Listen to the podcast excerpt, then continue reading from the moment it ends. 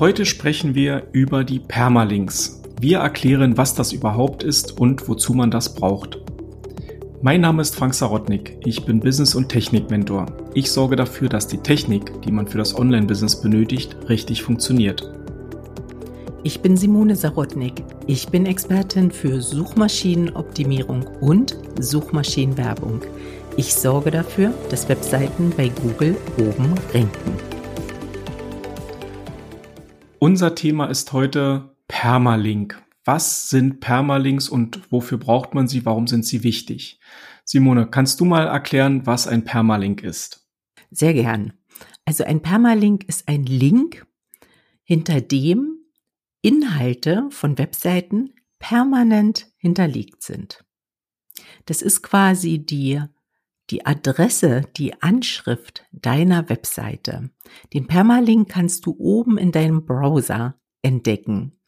Und der Permalink setzt sich zusammen aus der Domain an sich, aus dem Domainnamen und dazu noch eine Erweiterung. Diese Erweiterung ist durch Schrägstrich getrennt und hier findest du im Idealfall auch dein Keyword drin. Und die Gesamtheit der Permalinks deiner Webseite die geben deiner Webseite die Struktur. Also deine Webseite besteht ja aus der Startseite, die als Adresse die Hauptdomain hat und dann gibt's halt die Unterseiten. Und jede einzelne Unterseite hat eben ihre eigene Adresse, ihren eigenen Link und weil dort permanente Inhalte hinterlegt sind, ist das der Permalink. Das kann man eigentlich auch ganz gut erklären am Beispiel einer Postadresse, oder? Also wenn ich jetzt wirklich sage, vorne die Domain ist sozusagen ja die Postleitzahl und die Stadt. Und dann geht's weiter in die, in das nächste Feld, wo ich dann sage, okay, das ist jetzt die Straße und die Hausnummer. Und ich wohne ja permanent an meiner Adresse und jeder, der mich sucht, findet mich an meiner Adresse. Und der Permalink ist eben auch permanent da und Google als Suchmaschine findet dann eben auch dort immer den gleichen Inhalt. Kann man das, kann man das so vergleichen? So kann man das vergleichen. Kann man vergleichen, ja. ne? Ja. Und da, da erwähnst du natürlich eine wichtige Sache. Was ist, wenn man in, in eine neue Wohnung umzieht, ja. also an eine neue Adresse zieht? Ja. Und das passiert ja bei Webseiteninhalten auch. Zum Beispiel im Rahmen eines Relaunchs. Da wird dieser permanente Inhalt auf eine andere Adresse umgezogen, weil der, sich ja. der Link ändert, ne? weil man ja. vielleicht ein neues Keyword auch verwendet und, und, und. Und genauso wie bei der Post beim Umzug ein Nachsenderauftrag gestellt wird, so wird dann auch auf der Webseite der Umzug markiert. Sprich, Google besucht ja immer noch die, den alten Permalink. Mhm. Ja. Und die permanenten Inhalte sind aber unter einem neuen Link zu finden. Also stellt man auch hier quasi den Nachsendeauftrag in Form eines 301-Code Redirects. Ja, ja, die 301 ist unheimlich wichtig. Es ist wirklich eigentlich die Weiterleitung von einer, von einem Permalink auf, ja, von einer Adresse auf die andere Adresse. Hatten wir darüber schon mal einen Podcast gemacht? Ja, ich glaube, wir hatten schon mal einen Podcast über 301 Redirect gemacht, aber das mhm. macht ja nichts. Da kann man das auch noch mal nachhören. Wichtig ich, ist ja. Hm? Mhm. Ich kann mich nur dran erinnern, ich habe mal eine Zeit lang gedichtet auf den Begriff 301. Ja, stimmt. Hast du da noch einen in petto? Ad hoc? Ad hoc, ähm, ob in Düsseldorf oder Mainz, vergiss nie beim Relaunch die 301.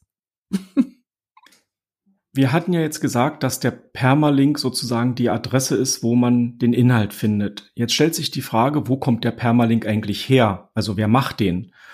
Und da ist es relativ einfach. Wir arbeiten ja mit WordPress und im WordPress, wenn ich eine Seite anlege oder einen Beitrag anlege, dann erstellt sich der Permalink sozusagen in dem Moment, wo ich eine, ja, dem Beitrag einen Namen gebe. Und dieser Name wird dann halt in den Permalink umgewandelt. Und du siehst das, wenn du genau beobachtest, manchmal gibt es halt sehr, sehr kurze Permalinks und manchmal ist der Permalink direkt die gesamte Überschrift eines Blogbeitrags. Man kann natürlich den Permalink dann noch händisch nochmal anpassen und auch etwas einkürzen. Das geht im WordPress relativ einfach.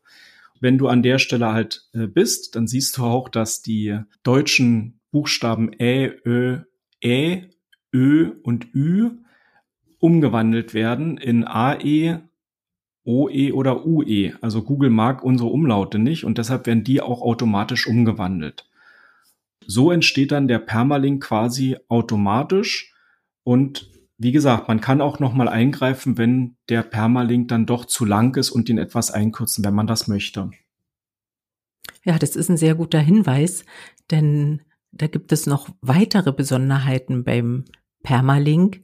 Äh, wenn du darauf achtest, also Google wandelt oder WordPress wandelt nicht nur die Umlaute um in AE, OE oder UE, sondern auch der WordPress verwendet auch Bindestriche, um mehrere Wörter ja. zu, untereinander zu trennen. Da wird der Bindestrich verwendet. Und ich kann mich dran erinnern, es gibt immer mal bei uns in der SEO-Szene die Diskussion, nehme ich nun einen Bindestrich oder nehme ich einen Unterstrich, Underscore-Strich?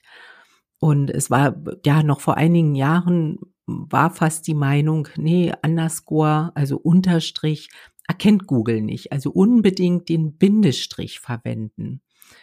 Ähm, inzwischen kommuniziert Google, dass es eigentlich egal ist, aber die Praxis zeigt, dass der Algorithmus Bindestriche doch besser erkennt und deshalb empfehle ich einfach, Wörter immer durch Bindestrich zu trennen.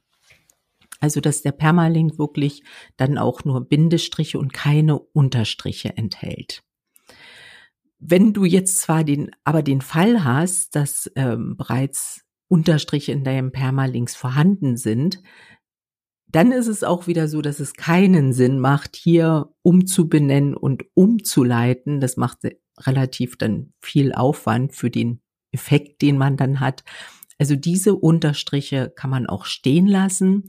Aber in der Zukunft, wenn du mit einem weißen Blatt Papier anfängst, dann empfehle ich dir wirklich mit Bindestrichen zu arbeiten und die einzelnen Wörter in deinem Permalink durch Bindestrich, ja, zu trennen. Ich kann, wenn wir noch ein bisschen Zeit haben, Frank, dann kann ich auch kurz erzählen, wie das entstanden ist, geschichtlich. Ja, dass, das ist, dass ja, die ja, mach mal. Das Unterstriche so, ähm, als, als Google 1998 ja, äh, äh, ja geschaffen wurde, sozusagen, da waren das ja durch und durch Programmierer. Und die haben natürlich an ihrer Suchmaschine geschraubt, die zwei. Und für die ersten Versuche haben die natürlich ähm, für die Tests mit Programmierbegriffen hantiert.